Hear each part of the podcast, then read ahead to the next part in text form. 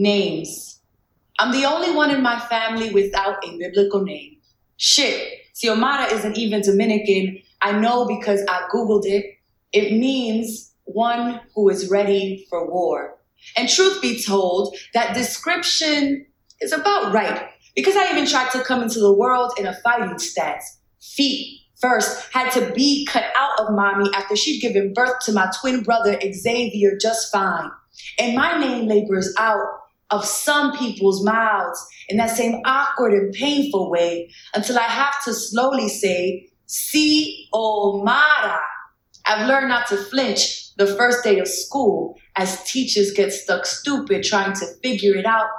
Mommy says she thought it was a saint's name, gave me this gift of battle, and now curses how well I live up to it.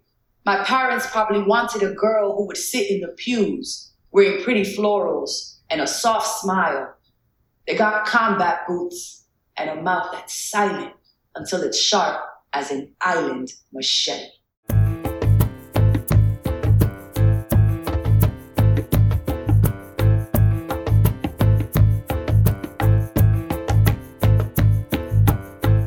Hey, all! Welcome back or welcome to another episode of The Drip, the podcast where four academics of color sit around and discuss great books. Each episode features a free flowing conversation about one book that leads us to a broader conversation about race, culture, and politics.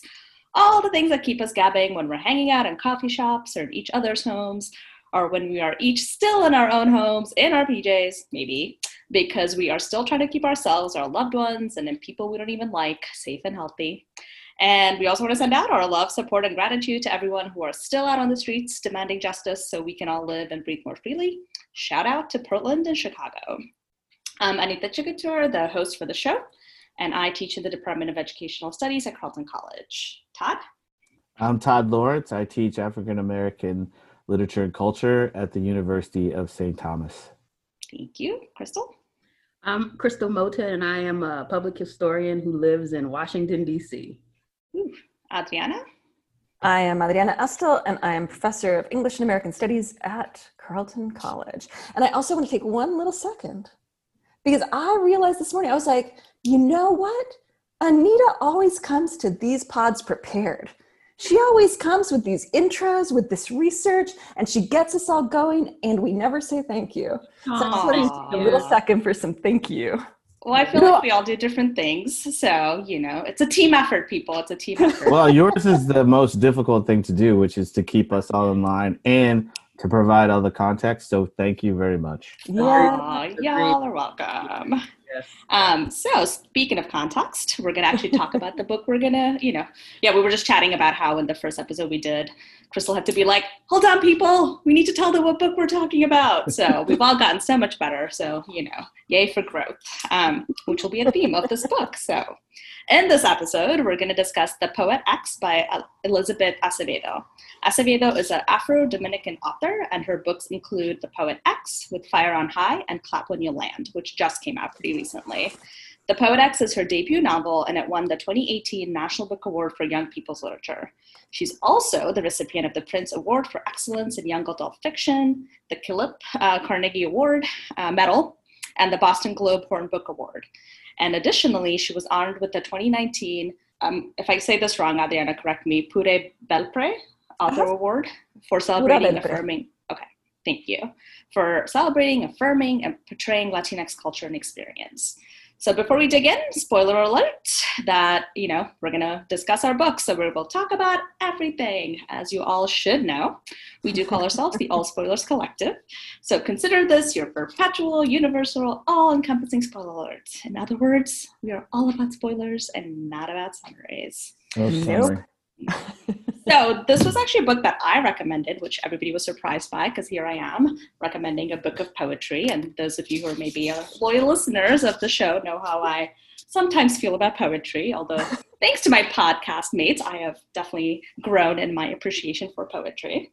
But I think what I loved about the book when I read it was just how compelling a character Xiomara is, right? And like, you know, who's Poet X. And without her needing to be extraordinary, and I was saying this just because we just read these last two books where people had like superpowers, right? Uh, but she's like a really compelling teenager, especially, right? And she's like a teenager in like the best way. And think about, you know, all the things that I love about teaching and working with young people, right? Like she has hope, she has drama, she has rebellion, she's sweet, right? And she's kind and she's, you know, a bit of a pain in the ass, especially maybe if we ask her mother about her. Uh, so I guess I was curious about, you know, just like what you thought about her as a character and what maybe you appreciated about her.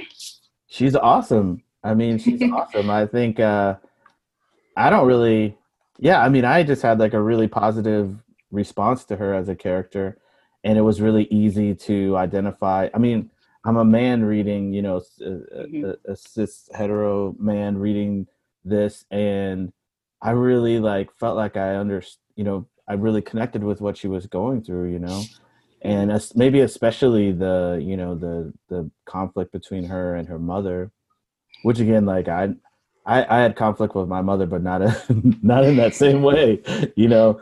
But um, but there was some way that the poetry, I think, because it is so, um, so much, it it, it mines the personal feelings and experiences of the character and puts it out there and really um, directly for the reader that helps you to connect to her i think. So i think it would be much different if this were a prose if this were not a novel. The author would she would have to work a lot more to convey that to the reader you know? So Mm.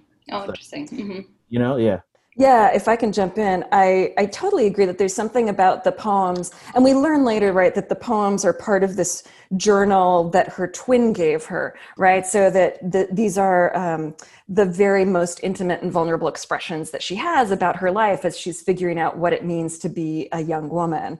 Um, and so, like the very first poem, um, you know, has this kind of drama between being outside, right, and like freedom before school starts. But that freedom comes with this cost of men looking at women and girls and the kind of disciplinary forces that are outside. Ay, yo, Xiomara, you need to start uh, start wearing dresses like that. Shit, you'd be wifed up before going back to school especially knowing you church girls are all freaks. And it's really amazing, like when you've read the whole book and you go back to this very first poem, that already in those three taunts, we get like the compact story of the whole um, um, novel for her, right? Like, how does she grow to be a woman without, um, oh, how do I put this? Like with with the weight of the church and society telling her who to be, at the same time that you know she has desires um, and um, dreams uh, that also need to be heard. And in the very next poem, we get some of that too. Um, when your body takes up more room than your voice, you are always the target of well aimed rumors. And so for me, like one of the biggest things I, I love about this about this book is how Xiomara really navigates like what does it mean to have a body? What does it mean to have a voice? Can I have both of these? Right? Am I allowed to have and want both of these? Yeah, and that's that um, connects to what I found uh, most resonant with um, with Xiomara is that you know it, it's the quintessential, maybe obvious story of coming to terms with your own voice, what you have and want to say, and how you're going to say it. And with her, you know, she it, it's it's through her poetry, you know, but it could be through a variety of number of means, you know, for a variety of different people, right? And so we see her journey um, into kind of realizing and recognizing that it's going to be language and through you know the articulation of words that she can you know use her voice um, and i think that is um, a process that you know many people resonate with in terms of growing up going into yourself you know and still being on that journey of how you're going to use your words to say what you want to say about yourself about where you come from etc Can, can I really quickly just say, like, Crystal, um, you know, Anita asked us, like, how, you know, how does this kind of adolescent character, what do we think of her? Um, and I, I totally had the same experience as you the first time I read this, where I was like, I mean, yes, this is a very adolescent journey, journey, and it's a coming of age story in that way. But at the same time, I was like, oh, I, I still feel like there are there are moments here where I was like, oh, I need to start writing a poem myself now because there was something about the struggle that is um, so visceral and so um, inviting to that, and I think that all of us can see ourselves in that struggle. Mhm. Yeah. Well, I can, I can definitely like. The, I think the thing that most um, affects me about this book and, and about this story is that tension between, and this goes, you know, back to what you were saying, Crystal, is very, very much related. The tension between what you can say and what you can't say. Mhm. You struggle with that through the whole book, right? And Mhm. and I my favorite poems are the ones where they're the um, drafts of the assignments, Yeah. right? Yes. Where Yes. it's right like this is what she really thinks and then you get like this assignment where everything is just sort of muted or she Mhm. completely says something different and it gets to that um that reality of how we feel like we have to temper our expression of our emotion of of our response to things in life um, because other people we don't know how other people are going to respond to them how they're going to judge us. And especially when it comes to relationships with people you know your parents or other people who have power over you Like and how you have teachers, to, yeah. teachers you have to be careful.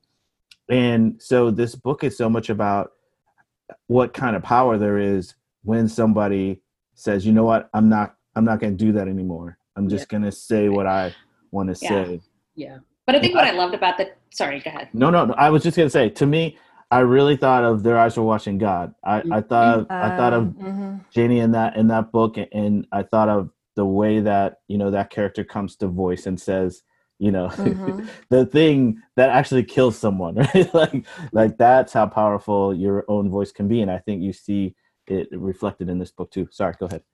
But I think what I loved about actually the teacher character is that she even takes those like maybe like half truths or something there and like helps her Mhm. build on that, right? So it's not like it's a lie, right? Like the stories that she tells in those drafts are, are like part of who she is, but it's Right. maybe not like the closest truth. But I think what I loved about the teacher is like she still responds to that and she still sort of helps Xiomara kind of like get to that greater truth or get to that sort of I mean maybe not even greater truth, but just like different kinds of truths. And I think I just like shout out to mm-hmm. teachers, man, who like mm-hmm. actually do that and sort of like really do what teachers are supposed to do, right? Sort of like support kids to like be more of who they are and like mm-hmm. explore more of who they are. and who are I- interested in that i think because i think that's the thing about um the teacher character and i'm misremembering her name right now Ms. Galliano. Thank you um she she was persistent in in Mhm. pursuing Xiomara and kind of kept extending the invitation over Yeah. and over and over and just kept facing that rejection but she was like well, i'm gonna keep trying i'm gonna keep trying I would have gave up by then. I would have.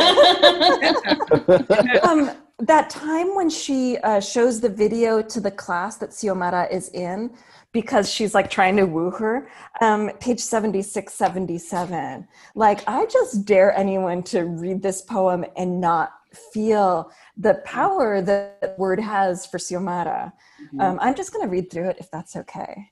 When class starts, Ms. Galliano projects a video. A woman on stage, her voice quiet, then louder and faster like an express train picking up speed. The poet talks about being black, about being a woman, about how beauty standards make it seem she isn't pretty. I don't breathe for the entire three minutes. While I watch her hands and face, feeling like she's talking directly to me. She's saying the thoughts I didn't know anyone else had. We're different, this poet and I, in looks, in body, in background, but I don't feel so different when I listen to her. I feel heard. When the video finishes, my classmates who are rarely excited by anything clap softly, and although the poet isn't in the room, it feels right to acknowledge her this way, even if it's only polite applause. My own hands move against each other. Ms. Galliano asks about the themes and presentation style, but instead of raising my hand, I press it against my heart and will the chills on my arms to smooth out. It was just a poem, Xiomara, I think, but it felt more like a gift. Mhm. And I love the paradoxes. Uh, These poems are so, you know, quote, simple. Like when I had my students read this book, they found it so easy to navigate the language of these poems Mhm. and see the story. But at the same time, the structures are actually really like intensely um, built and architectured, right? So we have this kind of listening versus hearing. We have the gift versus poem, you know, words.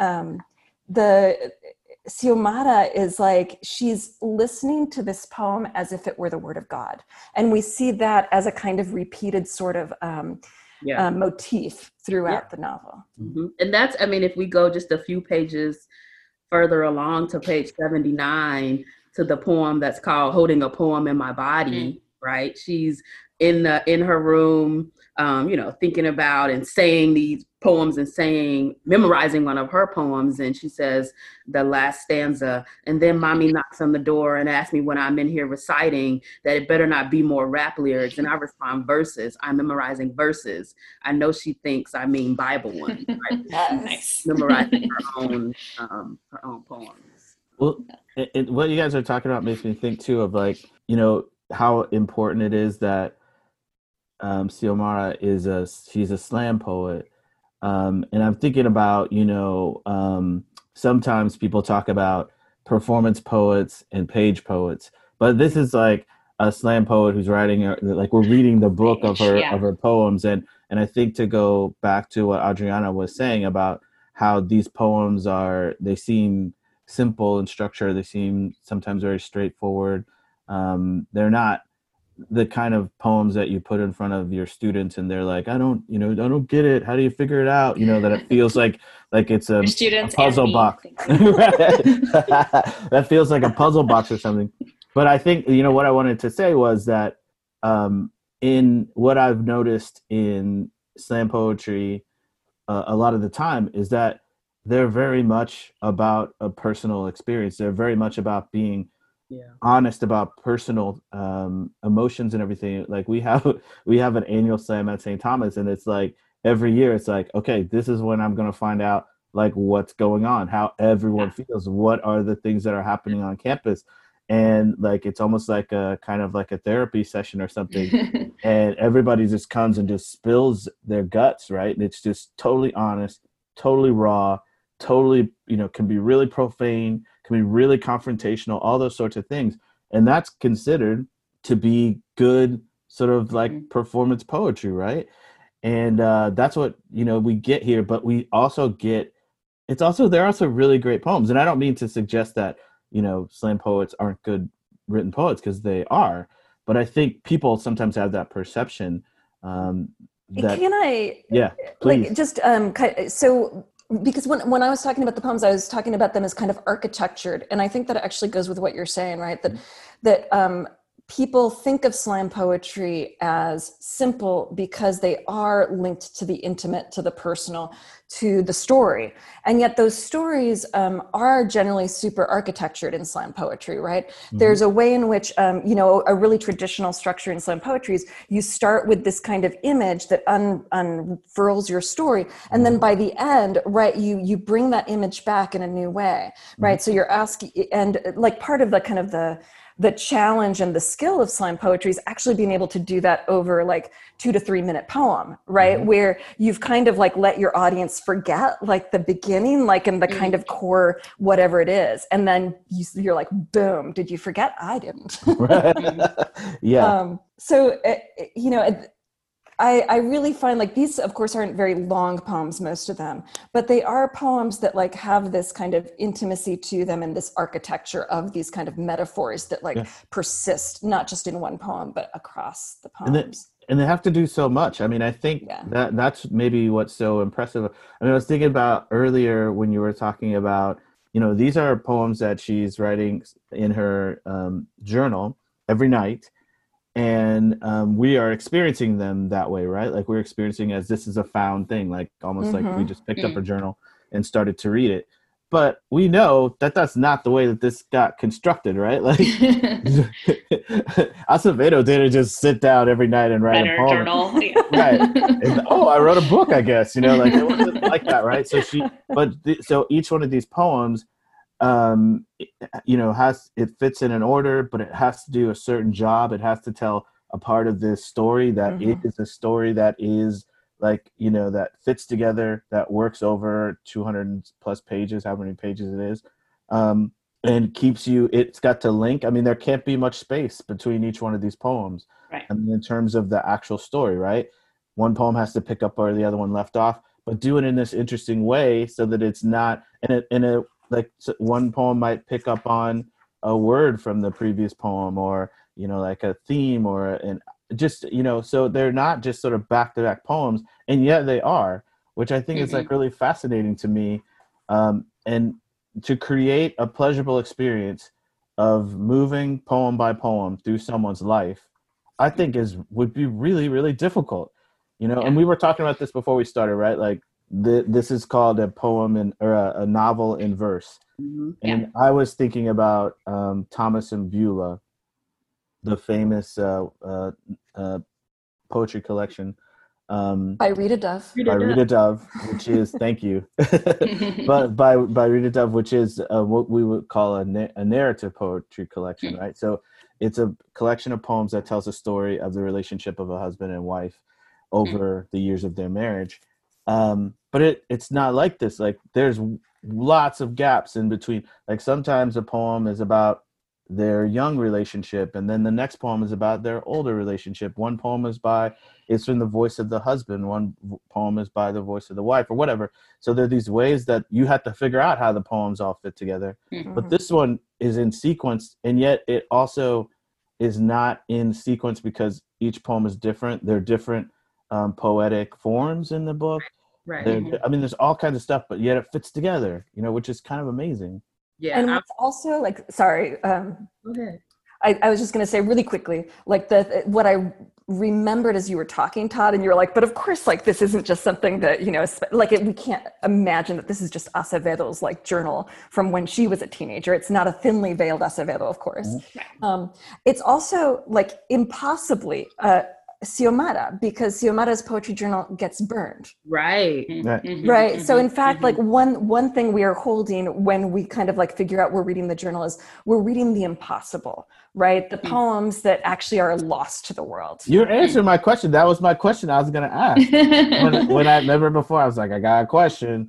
Oh. It's a question like, what? How do we get these other poems when the when the journal got burnt? So you're at Ants. Can you talk more about that? The impossible. i don't know if i have like a scientific answer Well, no, I mean like conceptual, like whatever. Because I, I kept waiting. I kept waiting for the for the moment where she okay. says like, and this is how. no no i hear it here i'm going to give you an answer it's I my feel like maybe poetry Crystal has answer. something to say. I have Okay. a thought, but I'll say Okay. it. Okay, so Okay. D first, then you, and we'll see if maybe we're saying the same thing. If we could say it at the same time, that would be cool, but Zoom won't let us. I, I think we are the journal. I think we're being written on. Oh. Oh, There we Oh. go.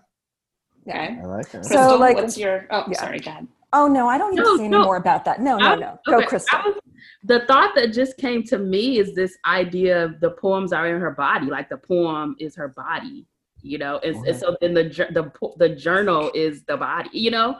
And so I'm that's with how, you. That's how we can read the poems because they're Mhm. in her, they're in her, they're on her, they're written in her heart, you know. Yes. Nice. So both you said both. They're written both on her and And on they're us. Yeah. yeah. There we go. I, I like Mhm. that. That's Okay, really yeah. cool. Yeah. Crystal, that was like a mind meld moment. I'm so excited right now.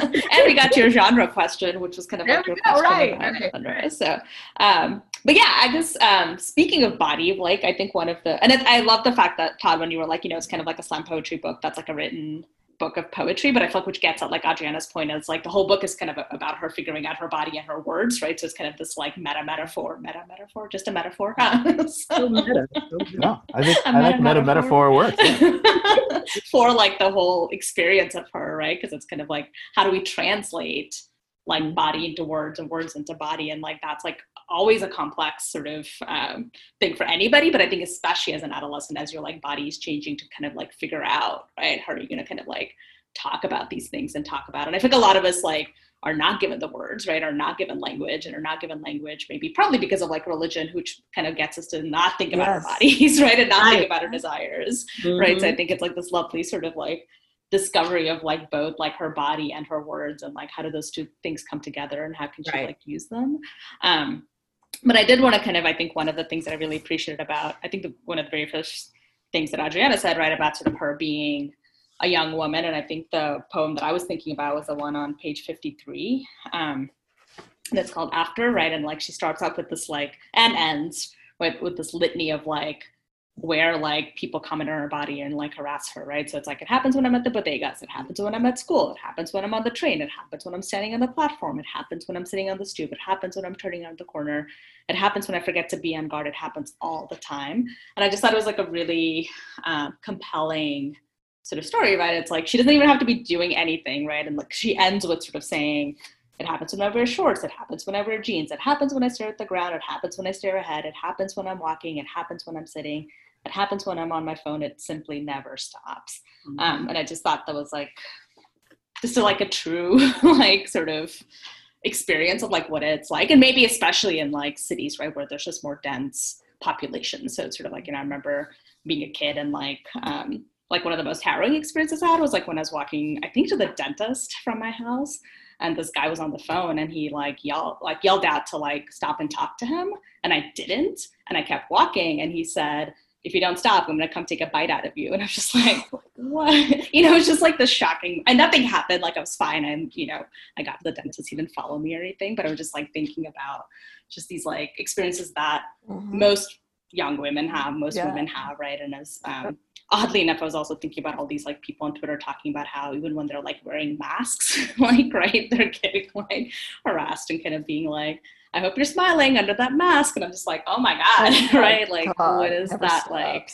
You know, but like I think for in the novel, it's like it's just this like who um it's not just the people like harassing her on the street, but like all these people think that they have the right to tell her like what to do or like comment on her body, right? Including like right the church and her mom and like sort of all these other people. So I just thought it was also just like interesting to think about like all the ways in which a young woman's body is like policed and surveilled. Yeah. Can we look at that poem for how the form of the poem reinforces exactly what you're saying? Um, right, because one thing that like I, I think is just so fabulous about this poem is that the it happens stanzas are at the at the top, right, and then at the bottom. So they're like they're like society kind of surrounding her. Um, the two stanzas in the middle, which are the ones in which she's there, kind of edging against and trying to push against society and trying to write and make things like notice the shape of them that the Hmm. like centered in the middle so we get the sense of embodiment and curves Mhm. um, and this kind of like growth that is trying to Mm. happen um, the it happens stanzas are also really interesting to me because they don't have a subject right they're just um, if you'll forgive me the little note they're unmanned and yet of course they're supremely grounded in patriarchy Mhm. right Mhm. so like um you know she's negotiating this kind of like really scary like ghost like uh Mm. patriarchy right where she can't actually point to a person and say screw you stop that because it's just It's all like over. everywhere because it's the structure. Yeah. Yeah. Um, actually, speaking of structure poems, can the other one I was thinking about was 198. I would love the two literature people and Crystal. Like, why is it that way? so this is ants. so this is like when um, I guess her mom sees her and Aman on the train kissing, yes um, and then like yeah. Yeah, that's for the literature people. Teach Um, us. Go ahead. I'll, I'll give one thought and then T- Todd pick up my my crumbs my you know like because but i Just think like that's appropriate i don't mean that in a ants. bad way. um, so so i think there are two things happening um, and the first is that um, you know the the poetry form is a form of coherence right so we have a lot of other poems in the book where she's playing with forms and she's trying to figure out which makes herself more coherent um, so that when we have these lines and these single words on each line what we get is a sense that she's dispersed right? That like her coherence has been lost in many ways. Hmm. um, and i the, of course the poem itself is about being made to kneel on rice Mhm. right? Um, and uh, so she's also like taking this physical pain and kind of thinking about ants and so she's kind of like pushing her imagination into that right? Like with these ants as as opposed to her. So it's both her own kind of lack of coherence in this moment but the only coherence she has is thinking about like these creatures and they're small and they're singular. But they're also like they're really powerful and strong right? Mhm. so if she's i mean in a moment when she feels most sort of disintegrated and Mhm. dispersed as you said to think about the possibility of reconstituting herself. Mhm. this is one sort of image that can point to that right? And so i mean i think yeah you're you're you, what you said i totally agree with. I mean i think there's a way typographically that i mean when you when you look at a, a poem on paper you know these two poems that we've been talking about sort of are great examples how they can um, impact the way that you feel as well as the words right so just seeing all these the words imitate ants they're like ants crawling across the page and um, that just sort of adds another dimension right Yeah, and then the only sentences that we get that are coherent still, right? Both our um, quotes From the mom. as sim- right, exactly. Our Yeah. quotes from the mom. Don't Yeah. make me get more rice. Mira la Santa Maria in the eye. Mm. Um, so the commands, and then the very next poem to get at what Todd's saying. The very next poem is her kind of like now starting to form this tower. She's still kind of dispersed in single words, but she's gathering Mm. them to the side. I am no ant. Yeah. I am no ant. Yeah. Mhm. Hmm. Cool. Okay. Just thinking about that. Um, and I guess sort of a similar question, not so much about form, but about language, right? Because it's there are like moments in which it's bilingual, and obviously in this poem uh, there's that too, right? Because the mom says, um, "Las chance Yomara Santa Maria llena eres de gracias." The gracia. De gracias. Um, it says Oh, it does gracias. say gracias, but yeah. I can read Spanish. Thank you. No, I'm just kidding. Um, so- But it's that's that's not how the prayer go, but like whatever. She's kneeling on rice. It's hard to hear, you know. uh, but I think there's like a couple, like a lot of the times when it's bilingual, like her mom says something in Spanish, but then she like responds in her head in English, and you kind of understand the Spanish from that. Like she doesn't necessarily like directly translate it. But the one poem that she does is the one 233, which is the a poem "Mommy Will Never Read." So she does it both in uh, Spanish and then she translate translates it. Um, so I was kind of curious about why we think she does that. so why does she do that with this poem and Yeah, I was just curious, right? Because it's like a whole poem in Mhm. Spanish, but then she she gives us, which I assume like us, the readers, um, right, like the chance to read it in English. I was actually hoping that the poem would not be translated. Um, Yeah, Just for kind of, of what that would make the reader have to do in order to kind of, you know, understand what was going on. Um, and you know, I was trying to like, with my best recall, remember, you know, the Spanish me that I too. Had to learn. Um, and I wasn't close to what this actually meant. And actually, and then when I read the translation, I was like, well, oh, I'm glad it was translated. But part of me was Mhm. like, oh, I wish you would, I wish um, the author would have just made us have to go figure out what it means. Like, So I would say though, um, I mean, this is a like you know to go back to that that point of like, what is this book? If this book is Xiomara's body, and it's like being kind of worked through and produced right into the world, Xiomara's is a bilingual body, and the mm, reason that the book is bilingual isn't because she's trying to communicate with her parents; it's because she lives bilingually. Right. Mhm, mhm. That's the Which is interesting though, right? Because I feel like a lot of the research, newer research on bilingual, um, like learning, shows that actually the way it works is the way it's like in her other poems, right? It's not like you think in English and you think in Spanish, right? A lot of the ways it's like trans, uh, I think it's called like translanguaging, right? So there's sort of ways in which, like the way she does it in the rest of her poems, is actually how it works in her heads a lot of the times. Like, Right. we are bilingual, so I thought it was like an interesting choice Yeah. she makes to like do it this way. No, the, the question here, like, I mean, you're right to point to this and be like, so why is this whole poem in Spanish and then in English? Yeah. Because that isn't Xiomara. It's very clear. Like, I would say this is a, a really an effortful moment for her, right? Mhm. Um, it's it's like the metaphors in this poem are not the metaphors that we get in the rest of the book either, right? To talk about the staples or the white flag. I mean, the Bible verse kind of carries over, but um, right. but so like there's something here that is about trying to like say something to her mom that she thinks her mom can only hear in spanish but Mm, also Mm. knowing that like she has to figure out how to say it in english that's that's But what is- I would say. Interesting. is she also i mean there's part i think there's this poem is a lot about what she is refusing to say right? Like I, I think this is another element of what i love about this character is that she's i mean there are certainly moments like uh, the whole um, conflict about taking communion right? Where she's basically saying i'm not going to take about? it right yeah and I'm gonna have a Adriana moment of has epiphany. just had an epiphany go ahead say what you're going to say No, it's just I just realized. I mean, because of course communion is uh, like this significant moment, like when you're going to mass. But I hadn't thought about that. Part of its significance in the book is about that you're taking it in through your mouth, right? Mhm. It's Mhm. about other people's words, other people's. Um, and what does she do? She even when her mom makes her take communion, she she spits goes out and and leaves it it out. the Right. Yeah. Right. Yeah. And so I mean I think this this poem is Yeah. as much about um trying to figure out how to say something as also not I'm not going to say that. Yeah. I'm not going to give you you want this from me, but I'm I cannot, my mouth you. cannot write you a white flag. I'm not going to apologize Mhm, when I didn't do mhm. anything wrong, right?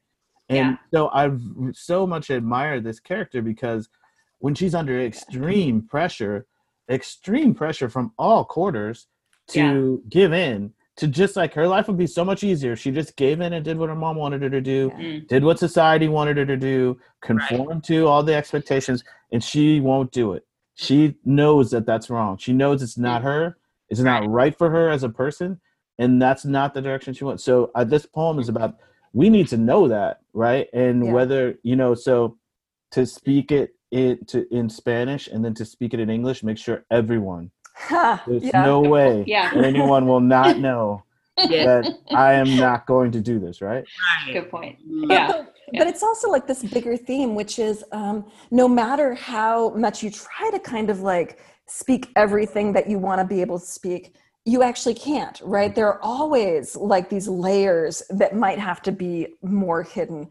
And that Mhm. works for her mother as well as for her, right? So, you know, on 341, you know, like there's like the mother and her are finally kind of making up. And my mother does not say she is sorry that she loves me. And I hope one day for the words, but for now, her strong pat on my back, her hand through my hair, this small moment of soft is enough.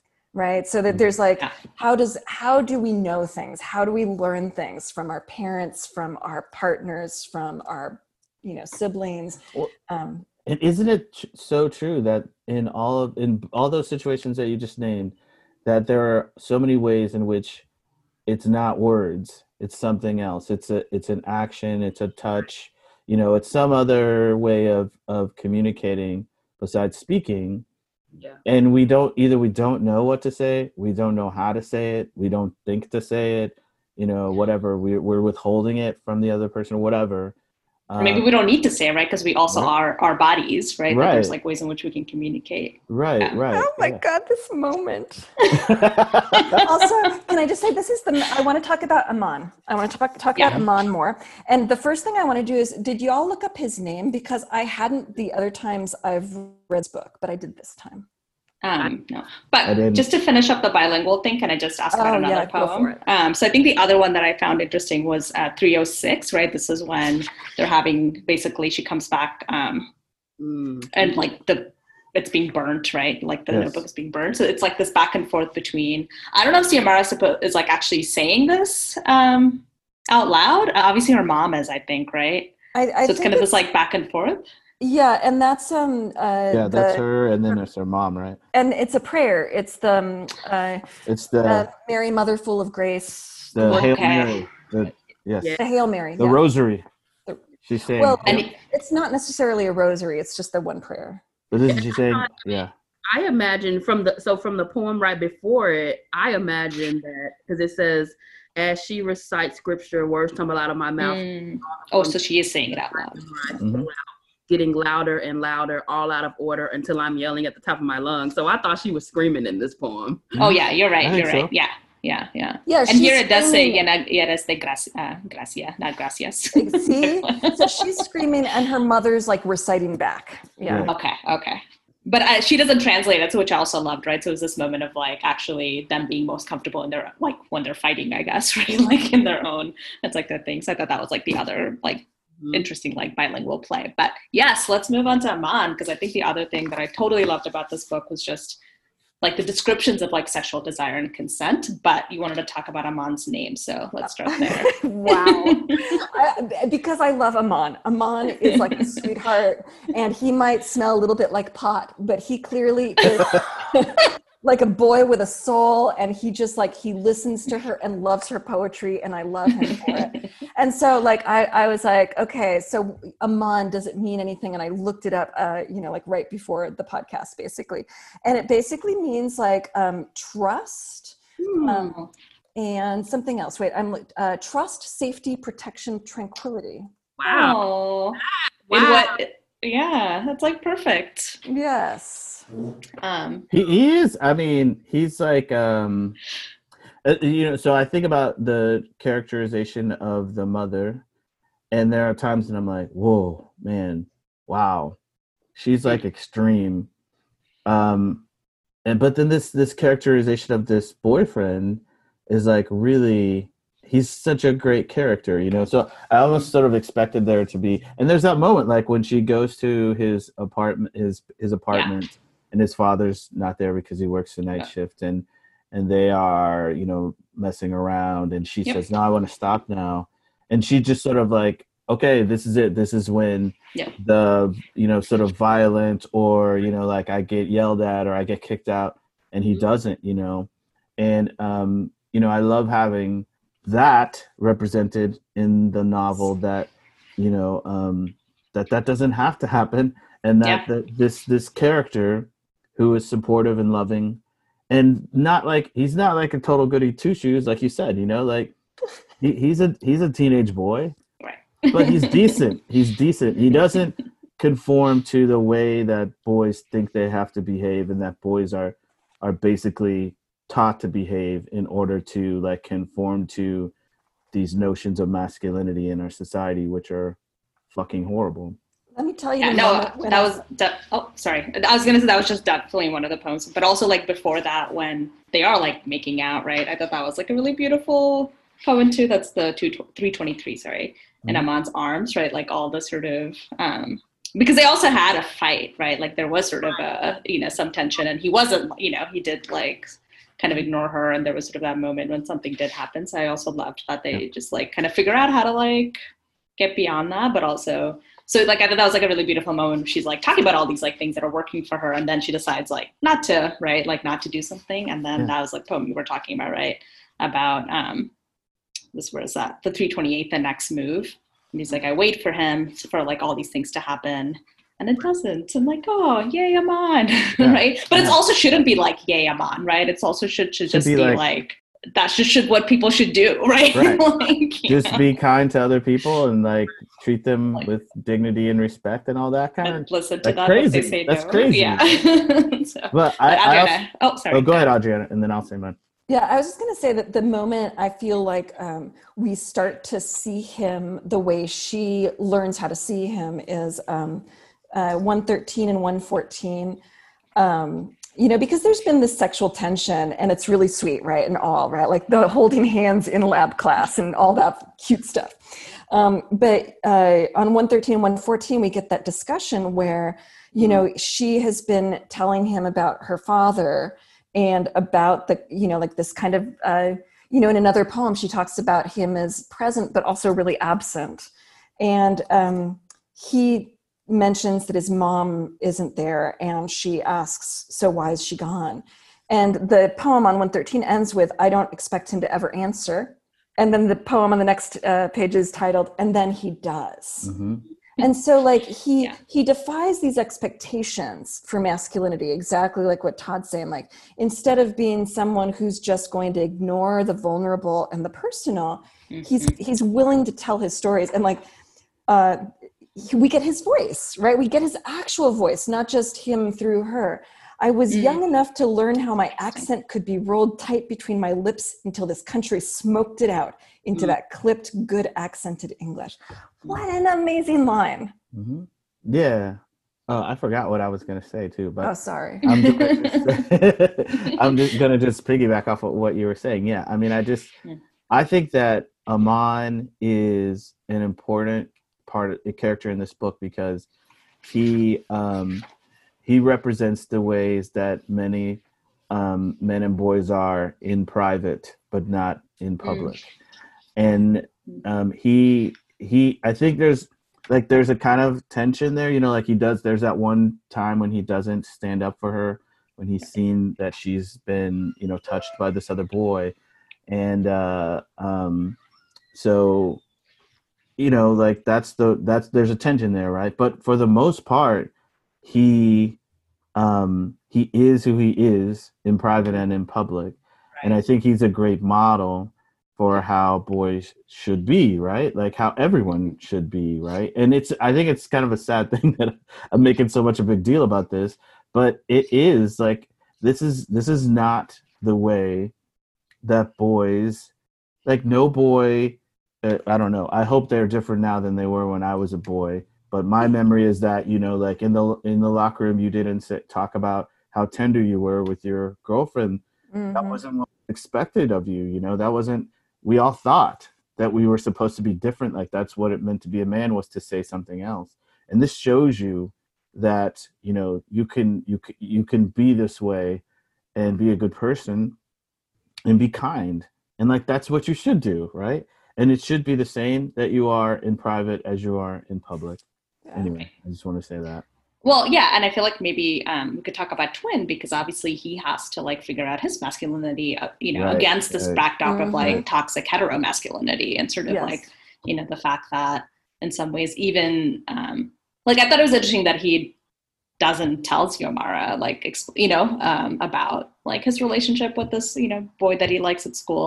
So it's kind of curious about um, yeah, just like the character of, of the twin, and of course that he's like called twin throughout the whole book, which uh, I loved also because my mom um, is also a twin with like a brother, and so it's like oh, Mhm. so I like I don't think she calls him twin as far as I know, but yeah, but yeah, just curious about what we thought about twin and like his presence in the book, but also like what it means for him also to be kind of this other representation of masculinity, along obviously with the with the dad.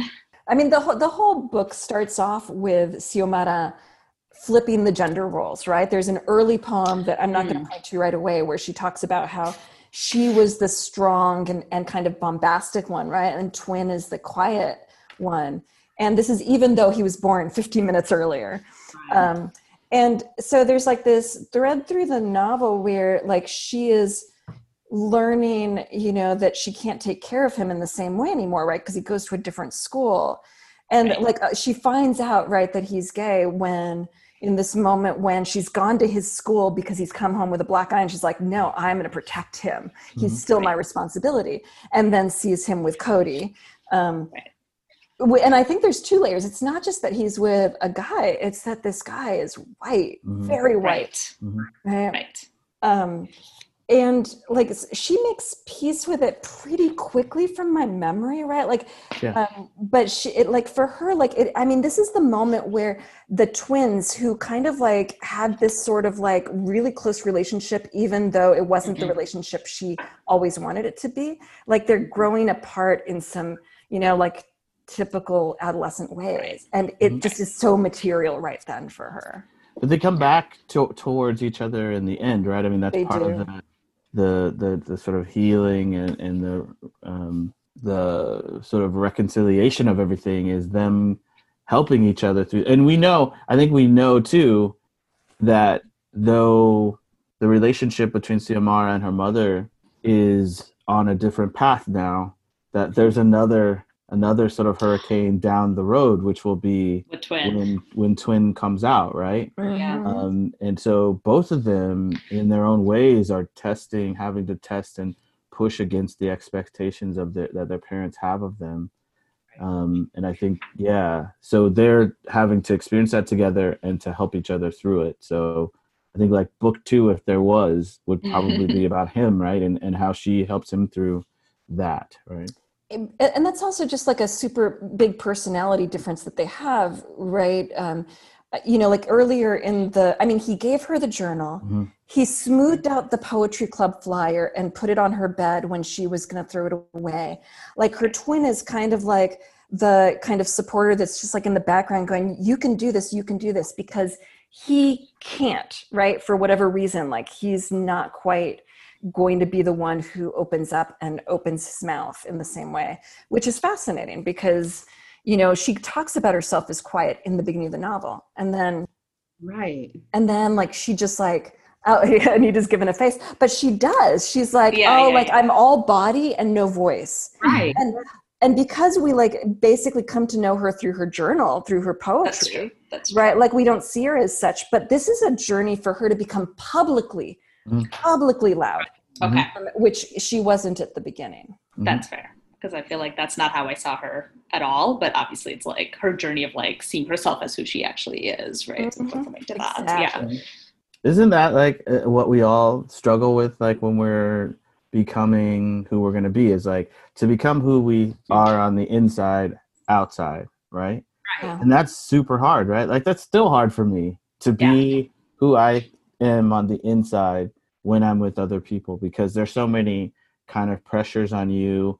And like for me, like especially like I'm the sort of like chameleon kind of person. Like I sort of like uh, uh just sort of become like the people I'm around, I guess, you know. So like trying to sort of Yeah. maintain myself when I'm with different people is really hard. And I think that's in some ways that's really difficult for all of us. But it's part of like when you can do that, when other people can be saying something and you know thinking something, and you're like, you know, no, that's not me, or you know, you you can remain yourself. I mean, I think that's the that's one of the um, indicators of a of a sort of mature person.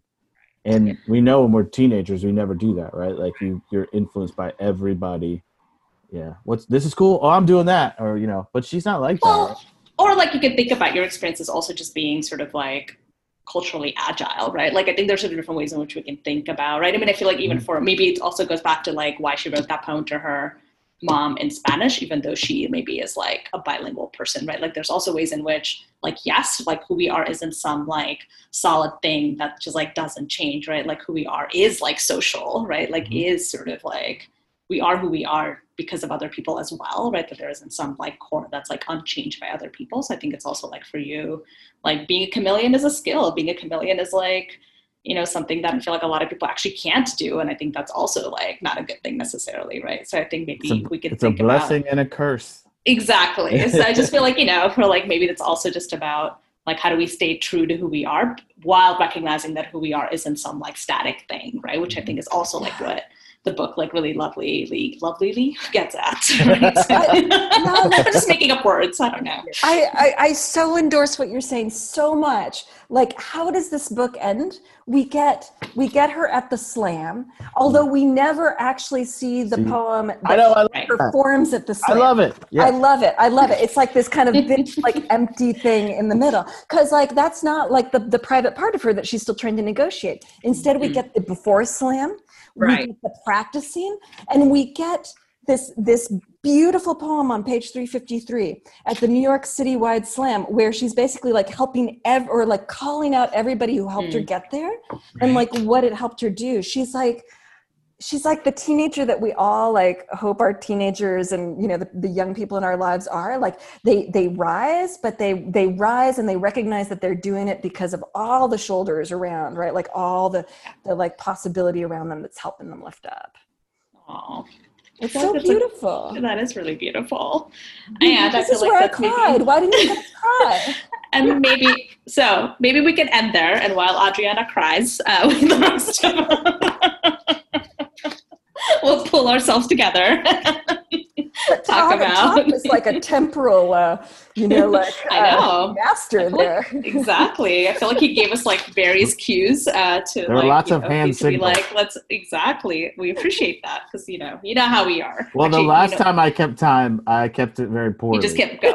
Yeah. Yeah, we were about I was also 15 saying, we know minutes how we are, but mostly we know how Todd is. He's like, wait, here's this other thing that I need to say. Um, all right, we're going to do our usual round of going around and talking about um, something that we're currently reading, watching, eating, listening, or whatever you want to give a shout out to. Um, Adriana, you want to start us off? Sure. Yeah, I am reading so much for classes right now, and so I'm like exhausted, but it's good. And one of the things that I've actually been reading is um, Saidiya Hartman's Wayward Oh, Lives yay. Beautiful Experiments, which now several people on the podcast have shouted out, and I felt very behind. And um, man, like it is amazing and beautiful. And i'm not going to be able to teach it all but like i'm excited about the snippets that i will and how i'm going to put them into this class on beauty and race to kind of ground the histories and like these these like she says like these wayward lives like um, allowing them to see that uh, I think one thing that I'm loving about it is that uh, Hartman kind of like reminds us that the kind of things we think of now as super radical and like new and challenging to social mores, like they're not new.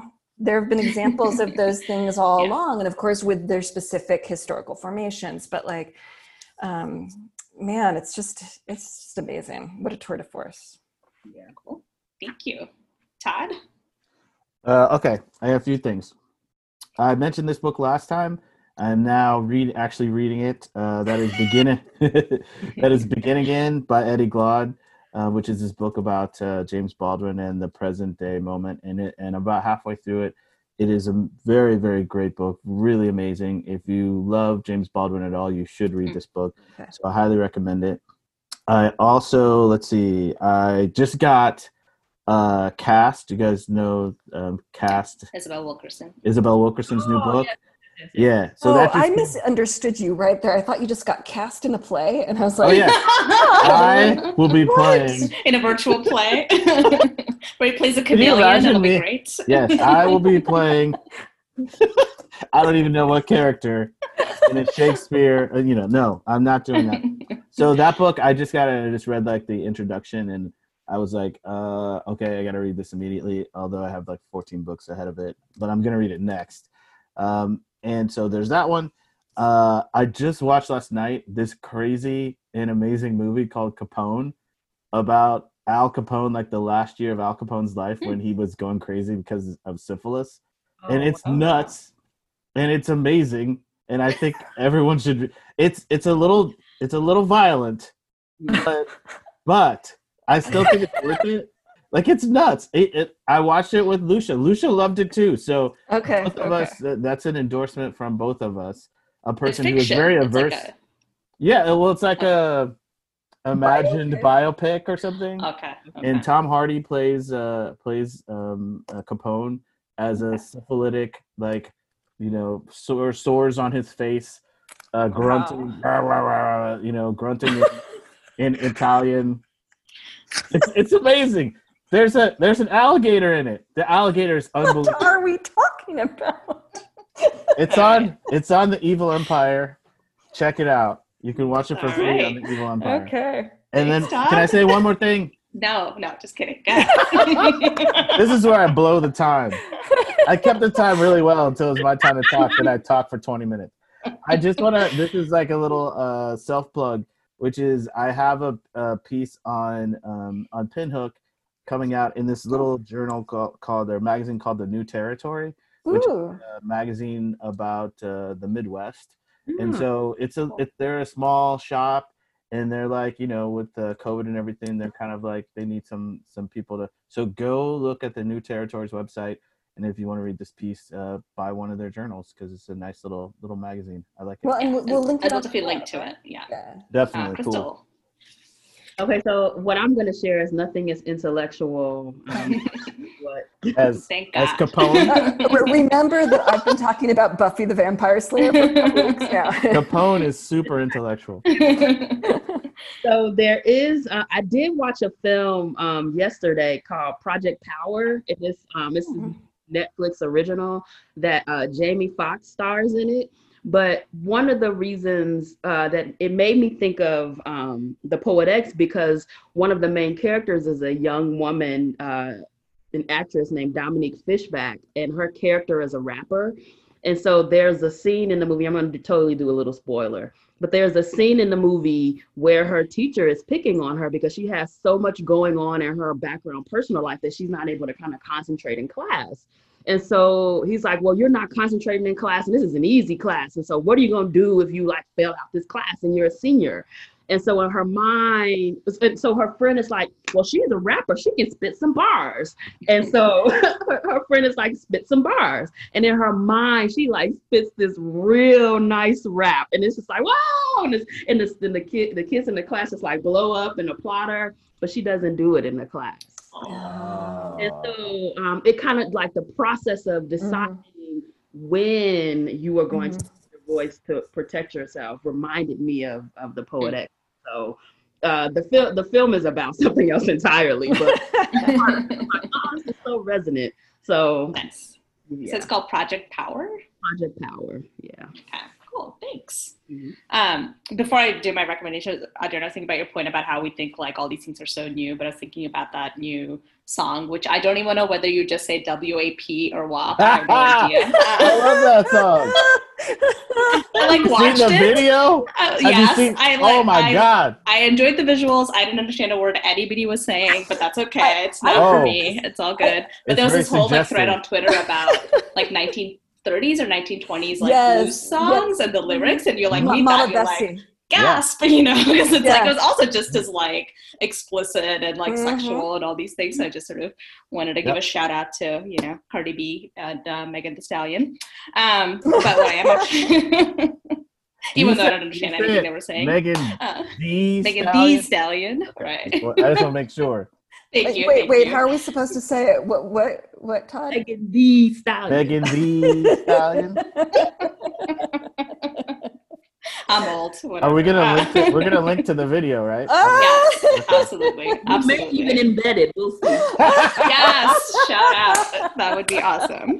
So There's some hoes in this house.